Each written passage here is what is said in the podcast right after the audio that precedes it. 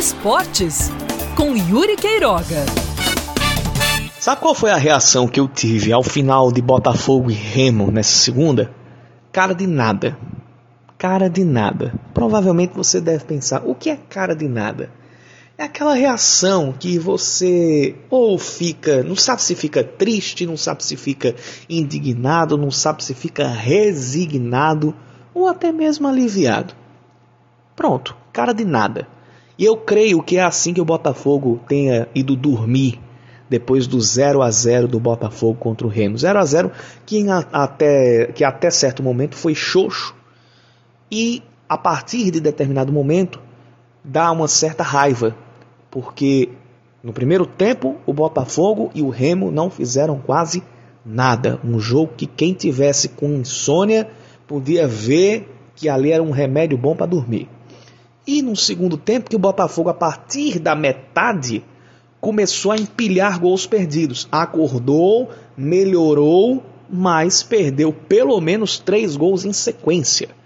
E mesmo num jogo ruim, mesmo num jogo de baixo nível técnico, se você acerta as suas chances, você converte, você pode não convencer no desempenho, mas faz o resultado, que é o que realmente conta.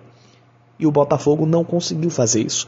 Voltou a ter aquele problema da falta de efetividade. Antes de Pisa, o Botafogo já tinha o problema de criação.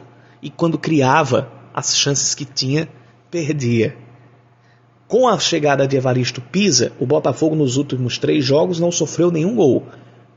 A defesa está fazendo ali o seu papel. Em que pese a gente ter tido pelo menos duas falhas nesse jogo contra o Remo, que quase custaram até esse pontinho que o Botafogo somou. Mas, num geral, a defesa do Botafogo está se portando bem no período pós-Pisa ou pós-chegada de Evaristo Pisa.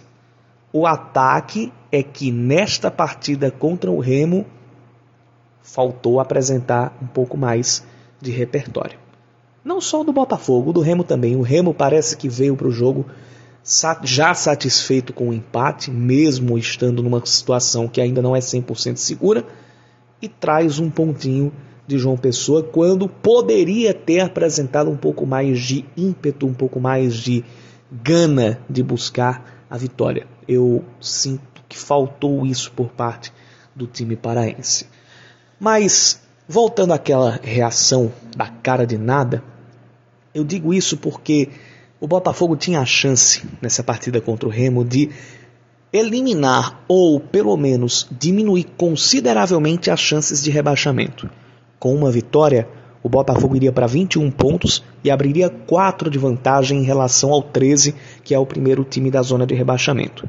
Não veio a vitória, o Botafogo foi aos 19 pontos, os mesmos 19 pontos do Ferroviário, que em franca queda se torna agora um dos concorrentes contra essa outra vaga de rebaixamento. O Ferroviário que começou o campeonato como um dos candidatos a acesso e que de novo decepciona, agora com uma amplitude ainda maior a esperança do Botafogo e do 13 para os dois paraibanos ficarem na primeira divisão, que era um possível rebaixamento do Jacuipense, passa agora a ser o Ferroviário. Só que o Ferroviário na próxima rodada enfrenta o Imperatriz. Imperatriz que já tem 16, 15, perdão, 15 derrotas consecutivas.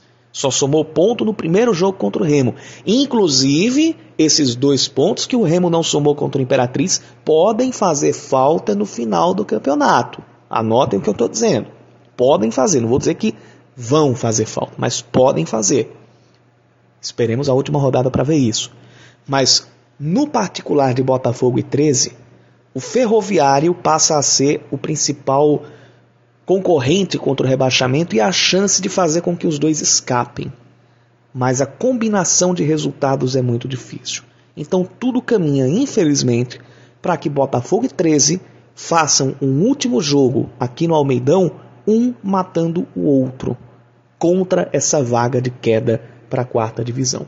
O que é muito ruim para o futebol da Paraíba, que já não teve um ano produtivo, que já não teve um ano positivo no cenário nacional. A expectativa é de que os dois consigam ficar para que em 2021 a gente tenha um ano um pouco melhor do que 2020.